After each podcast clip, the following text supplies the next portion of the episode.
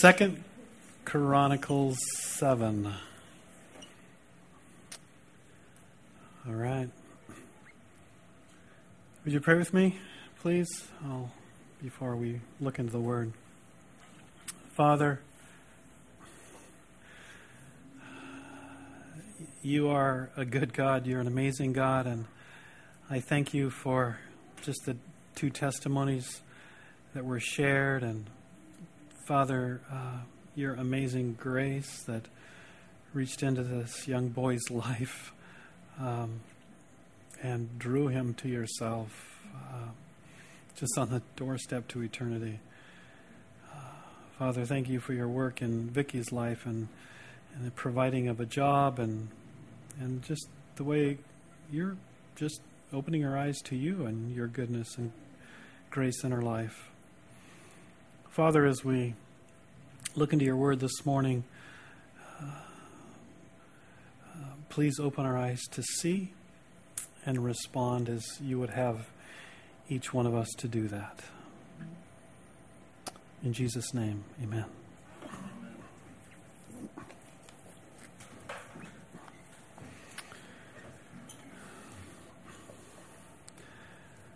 In 1857, it was a few years ago, churches in the United States were sliding downhill. Thousands of Americans were disillusioned with Christianity.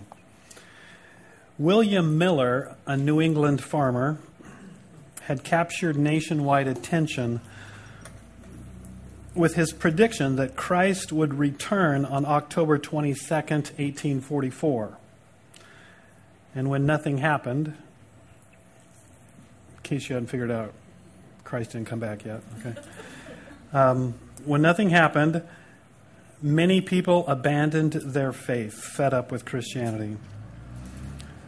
And then, on September 23rd, 1857, a young man by the name of, a businessman by the name of Jeremiah Lanphier, started a noon prayer meeting in New York City for businessmen.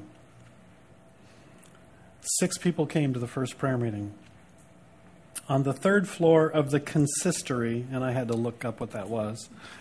It's the church office building of the Old Dutch Reformed Church on Fulton Street. 6 people showed up.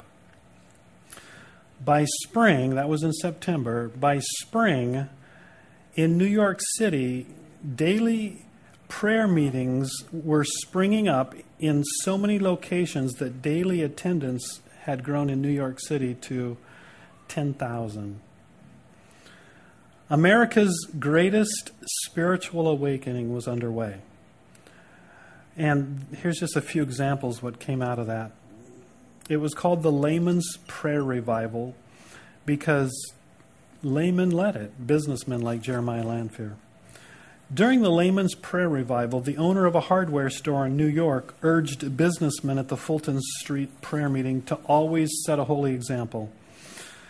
A well-known manufacturer who was at the prayer meeting followed him to his store and confessed that he had cheated him for several years and wanted to pay back.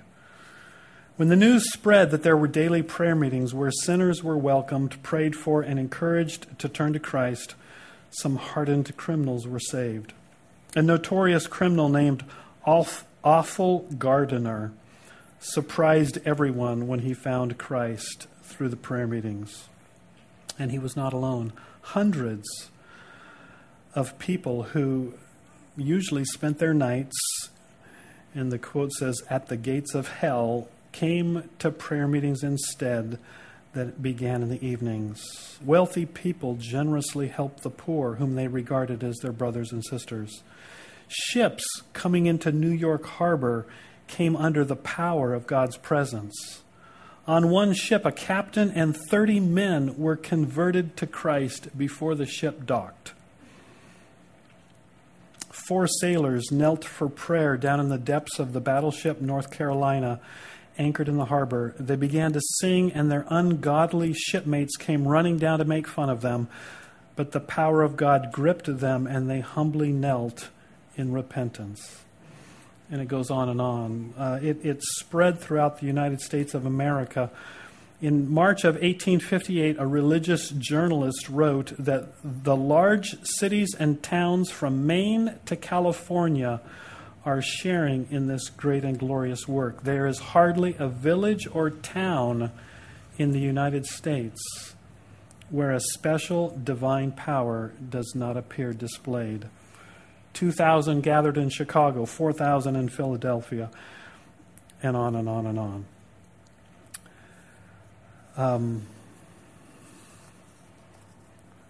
I'll just kind of finish up here. It says, it talks in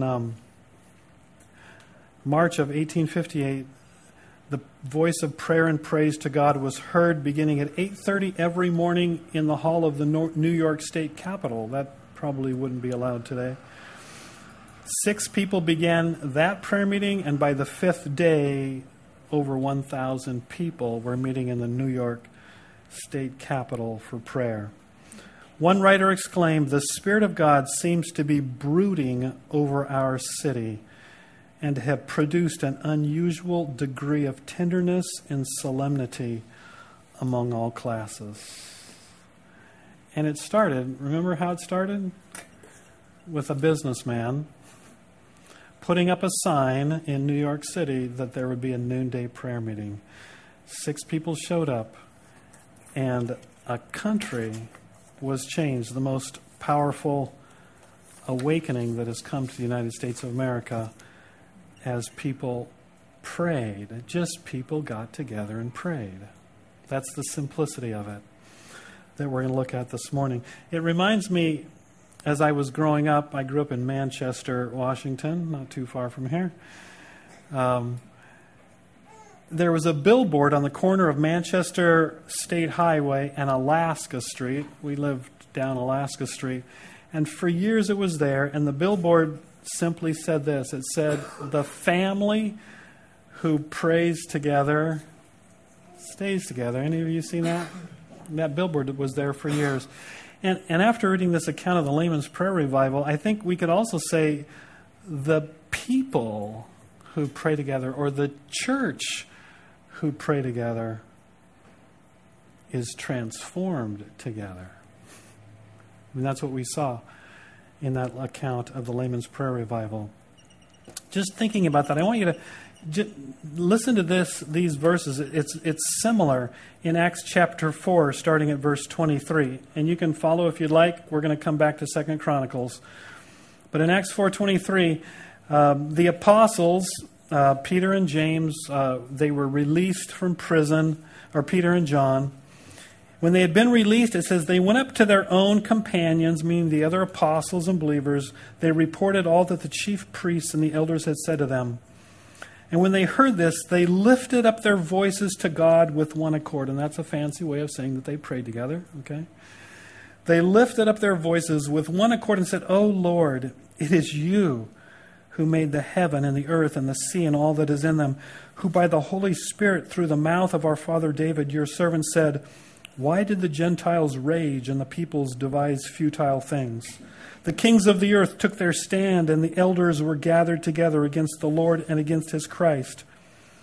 For truly in this city there were gathered together against your holy servant Jesus, whom you anointed, both Herod and Pontius Pilate, along with the Gentiles and the peoples of Israel, to do whatever your hand and your purpose predestined to occur. And now, Lord, take note of their threats, and grant that your bondservants may spread your word with all confidence, while you extend your hand to heal, and signs and wonders take place through the name of your holy servant Jesus.' And when they had prayed, the place where they had gathered together was shaken, and they were all filled with the Holy Spirit and began to speak the word of God with boldness. And the congregation of those who believed were of one heart and soul, and not one of them claimed that anything belonging to him was his own, but all things were common property to them. And with great power the apostles were giving testimony to the resurrection of the Lord Jesus, and abundant grace was upon them all, for there was not a needy person among them. As they prayed together. Isn't it amazing when people pray together what can happen? Here in the book of Acts, there was a powerful demonstration of the miraculous, a new boldness in sharing the gospel, and a fresh, deep, caring, sacrificial caring for one another in a way that no one considered what was theirs, but it was everyone's together. As a community, care for one another. As people prayed together. How do we become such a praying people? That's what we're going to, as we kind of finish up these few weeks on prayer, that's the question I want us to kind of ponder together this afternoon. How can we be such a praying people? What is praying like this, being a praying people like this, what does it look like? And so, if you turn to Acts, you can turn back to Second Chronicles. And we're going to just talk through this section, starting at chapter 5. I'm just going to kind of summarize the setting. And then we're going to look at a really common verse, probably for some of us. But as I spent hours myself just looking at this section, chapters 5, 6, and 7, and then particularly pondering a very simple verse that I've probably heard read dozens and dozens and dozens of times. God just afresh encouraged me to pray, and I trust that that will be the result of our time this morning, that in a fresh way it will stir us, not only as individuals, but especially as a community, to pray, so that we would see God do what he did back in 1857, 1858 in New York City and across the country as people simply prayed. We've become a complex people, haven't we? And we got so many choices, and we have so many, we're so talented, we're so skilled, we got so many resources that so often we forget the power simply to together pray. And I hope that'll be something that encourages us this morning. In 2 Chronicles chapter 5, as we come to the setting that we're going to end up at 7:14, we see that Solomon he's the new king of Israel. And in chapter 5, verses 1 through 14, he's dedicating the new temple. What David wanted to construct, God said, Solomon, your son's going to do. And now the temple, the place where God's presence is among his people back in the Old Testament, has been erected, and it's a beautiful scene as you read through it. I mean, they sacrifice, it says, more animals than can be counted. I mean, they're just so excited about the temple being constructed, God's presence being among his people, that they sacrifice thousands and thousands of these burnt offerings and sin offerings and thank offerings to God for his presence being among them.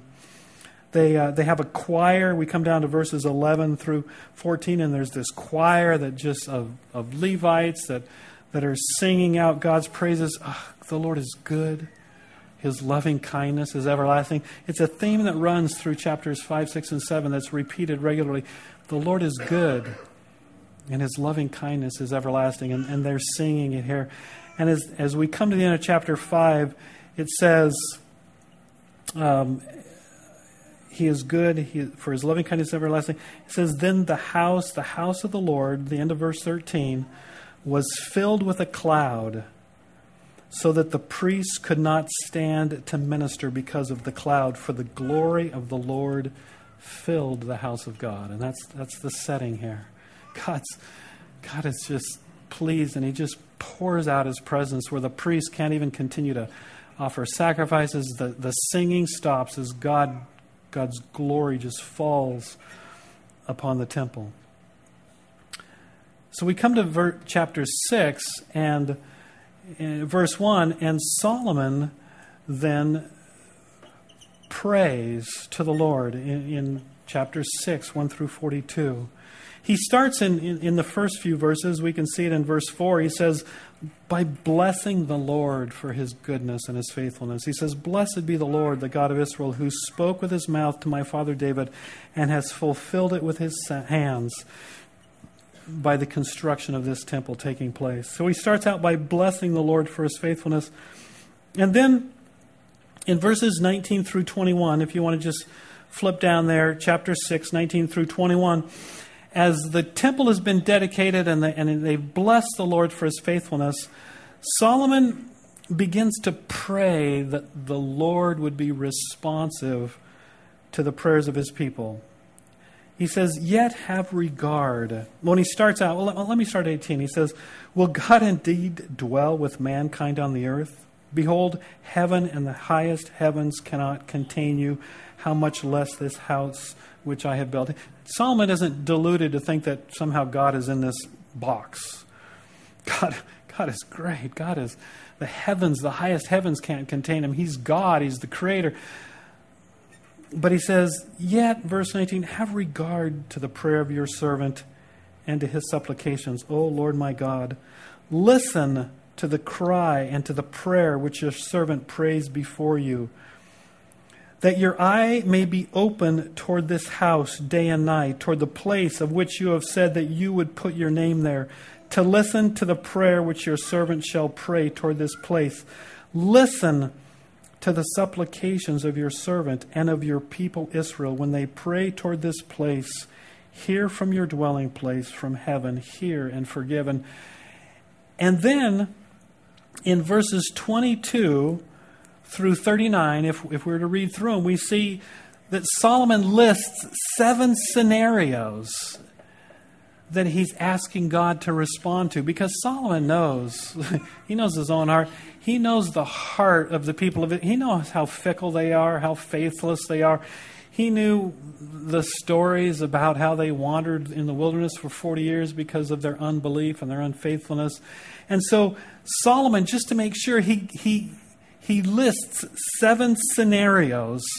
He says, well, Lord, if somebody sins in this way, or if your people are defeated by an enemy, or if they sin and so you bring a famine into the land, or if there's a foreigner who isn't even from Israel, or Father, God, Lord, listen. As we come back and we realize our sin, we realize our unfaithfulness, we realize what has happened, and we come again to your holy temple and we say, hear and forgive, Lord, hear and forgive.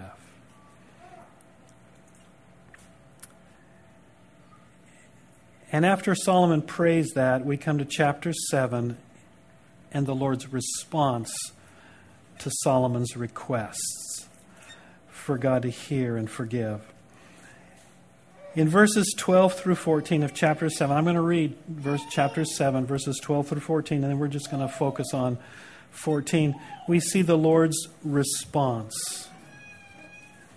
The Lord appeared to Solomon at night, chapter 7, verse 12, and said to him, I have heard your prayer, and I have chosen this place for myself as a house of sacrifice.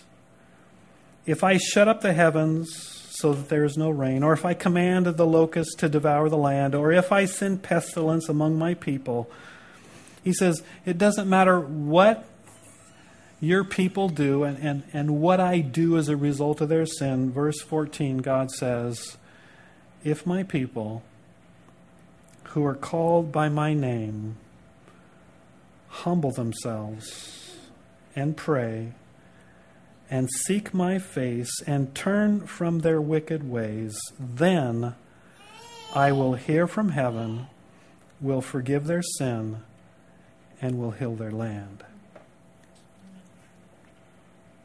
It's really a simple promise. We're going to look at it just simply.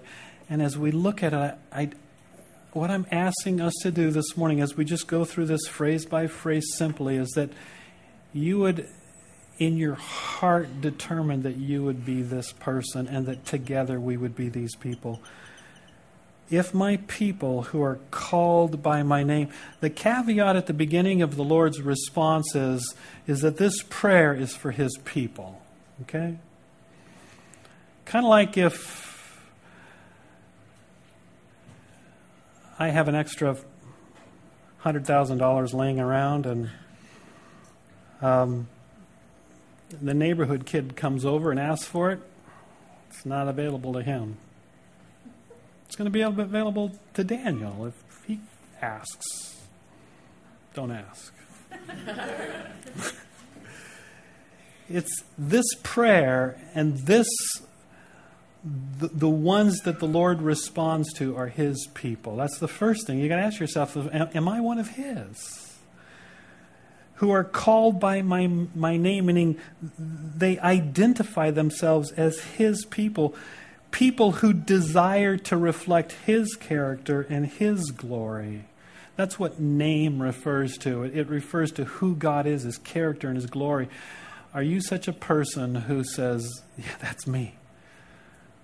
That's me. I desire to live for God's glory. I desire to reflect his character. I'm one of his kids. And so if you are, God says, if you're one of his people, the first step in coming to him in prayer is what? Humble ourselves. And literally what it means is it means bend the knee. And for a lot of us, that's the hardest thing to do, isn't it? Bend the knee. When we come before God, that we humble ourselves, we empty ourselves of us being able to do it, us being able to provide, us having the wisdom, us having the resources, where we come before God and we say, it's me, it's me, it's me, O Lord, standing in the need of prayer.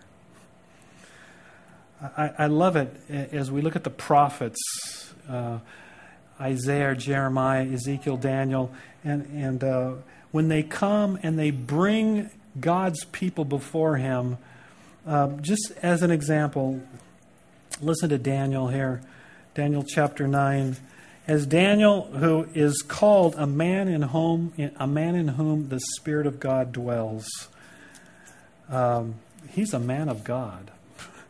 But this is how he prays. Listen, Daniel chapter 9, verse 4, he says, I prayed to the Lord my God, confessed and said, alas, O Lord, the great and awesome God, who keeps his covenant and loving kindness for those who love him and keep his commandments, we have sinned and rebelled, even turning aside from your commandments and ordinances. Moreover, we have not listened to your servants, the prophets. And he goes on and on. And let me tell you, that's not Daniel. I mean, Daniel is a godly man who didn't rebel, who didn't disobey, whose whole life from the beginning of Daniel chapter 1 has been setting his heart to wholly obey the Lord. But Daniel is a man who can pray this prayer because Daniel is a man who's humbled before God and knows his own heart and knows that it's God, it's not him. And so as he comes before God, he comes humbly and just saying, God, it's not them. God, deal with them. But God, help us. God, it's me, it's me, it's me, O Lord, standing in the need of prayer. If my people who are called by my name will, first of all, humble themselves, empty themselves of any notion that they themselves can do anything apart from God. Humble themselves and pray. And the word prayer is just, it's the word for supplication. It just means that we come to God empty of ourselves and we say, help, help. In Second Chronicles chapter 20, man, I think it's one of the best illustrations of this in the life of Jehoshaphat, one of the kings of Judah. He's faced by this massive army that's coming against him. And this is his prayer in 2 Chronicles 20:12. He says, O Lord, our God, will you not judge them? For we are powerless before this great multitude who are coming against us, nor do we know what to do, but our eyes are on you." And that's great. That captures 2 Chronicles 7:14. He says, we are powerless. We cannot do it ourselves. We don't know what to do, but our eyes are on you. That's prayer. And as we come to 2 Chronicles 7, that's what he says, "Will humble themselves and pray and seek my face." And literally it means seek God's presence, God's favor, literally to search out and strive for it, knowing that apart from it, like Jehoshaphat, the setting before us is impossible. And if God doesn't act, then we're in trouble. "If my people who are called by my name will humble themselves and pray and seek my face," wholeheartedly seek for my favor, "and turn from their wicked ways." Turn from their wicked ways. I think we all know that's probably one of the hardest things that keeps us from hearing God and from God hearing us. As it says in Isaiah 59, it says, the Lord's arm isn't so short that he can't save. His ear isn't dull that he can't hear. But your sins have separated you from your God so that he can't hear. In Psalm 68:18, it says, "If I regard sin in my heart, the Lord will not hear me."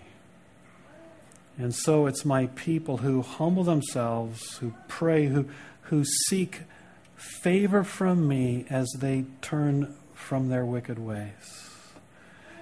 We can't seek God's favor and be doing things our own way. We seek God's favor as we humble ourselves before him. We empty ourselves of any notion that we can do anything and say, "God, I am yours, and I am yours completely. God, take me, cleanse me, forgive me." The word in the New Testament is repentance. And literally it means to change your mind.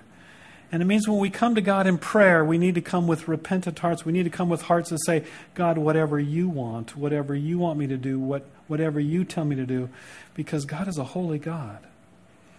And if we're coming to his presence and seek his favor, it's going to be because we come before him saying, "Cleanse me."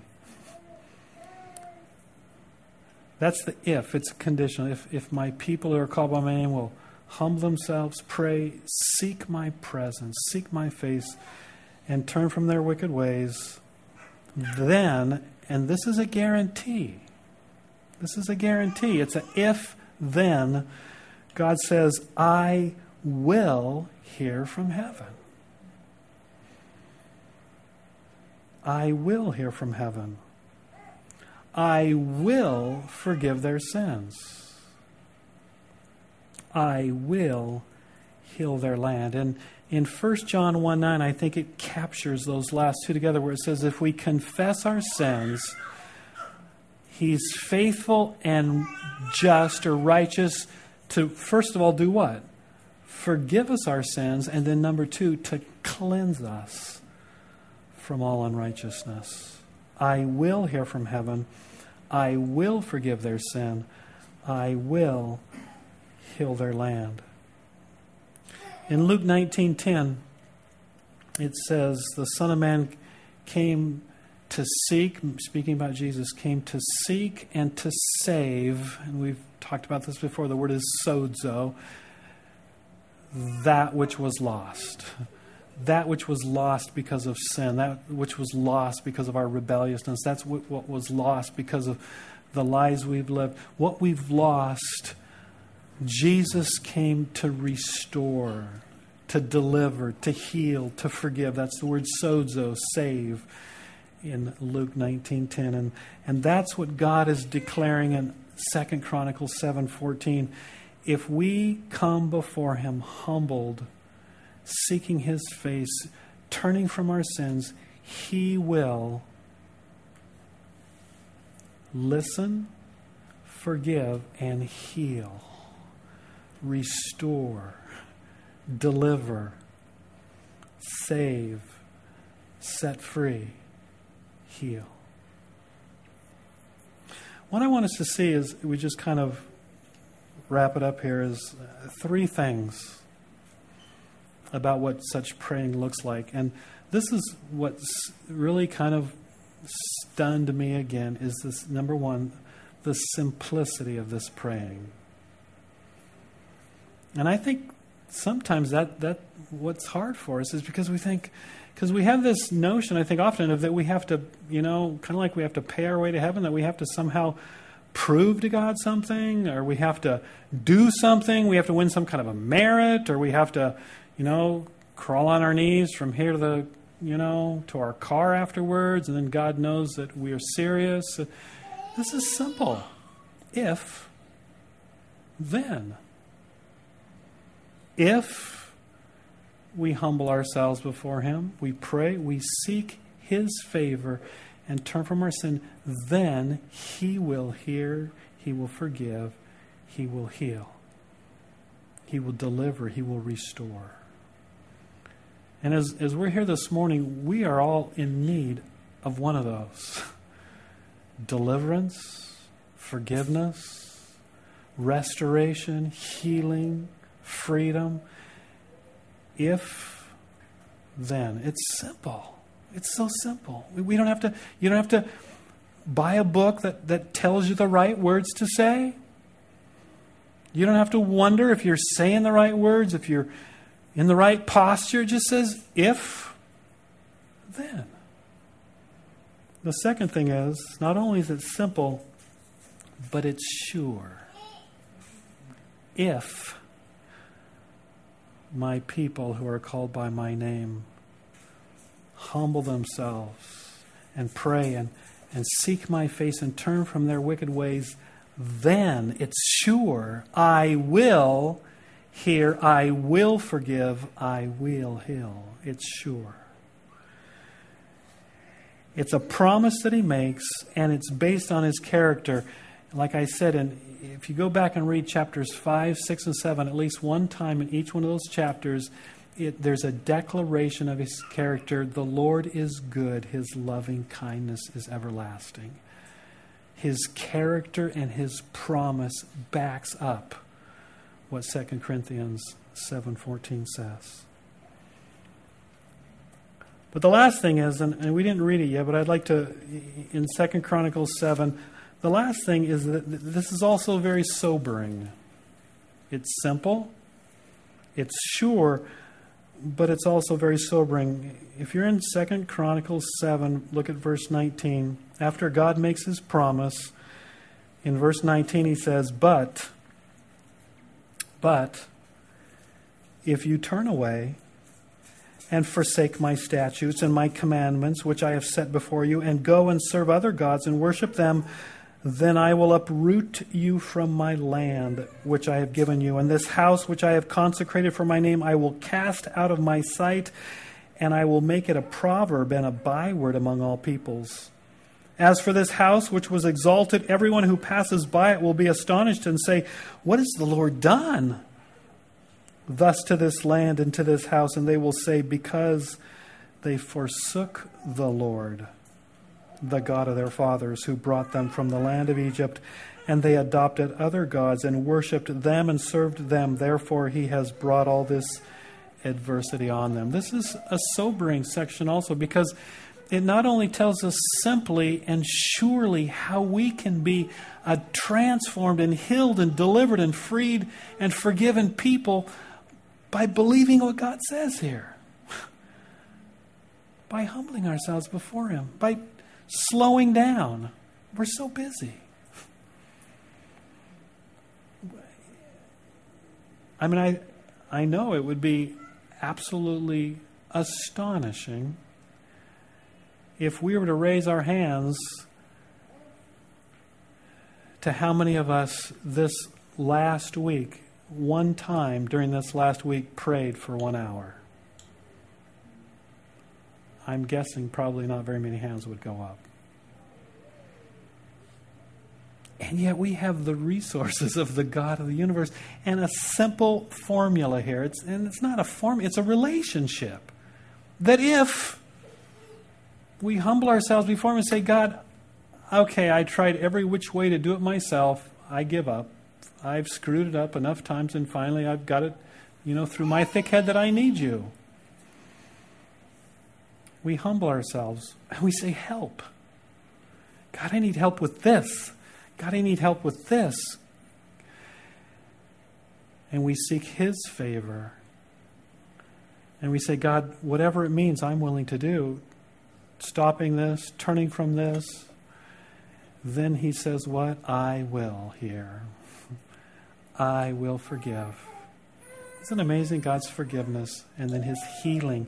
He doesn't hold grudges. He doesn't say, well, okay, I forgive you, but He just says, and I will heal. I will restore. I will deliver. But if we don't, well, we know the consequences, don't we? The soberness of the consequences in our lives, the bondage, the frustrations, the failures, because we haven't yet humbled ourselves and prayed and sought His face. It's so simple, it's so sure. And that's what God offers us. Together, not just individually, but together. And so what do we do? Well, this is what we're going to do starting right now. Into the service here. We're going to practice this, okay, for a few minutes. What I'd like you to do is just, groups of 3, 4, 5, something like that. It can be 2, it can be 6. We're not going to be legalistic about this, okay? A small group, could be the row in front of you, behind you, just gather. And for 2 minutes at the most, this isn't a sharing time, okay? This is going to be a praying time. At the most, for 2 minutes, I just want you to say, I need help with this. That shouldn't take more than 10 seconds, right? Please pray for this. And I'm not saying, and please, we're not talking about praying for your great aunt Isabella, who you haven't seen in 10 years, okay? We're talking just, please, I need help for, could say, my temper. I need help. I need a job. Just together for 1 minute, the few of you, 2 minutes, just say, I need help here. And when you're done, if you're still talking after 2 minutes, I'm going to get a bat and I'm going to hit you on the head, okay? This isn't a sharing time. This is just briefly saying, please pray for this. And then for about 8 to 10 minutes, I want you to just pray for each other, okay? Pray for each other. The humbling part could be the first part. Please pray for this. That could be the humbling part. And then just say, you're just simply prayers. God, help. God, forgive. God, deliver. God, heal.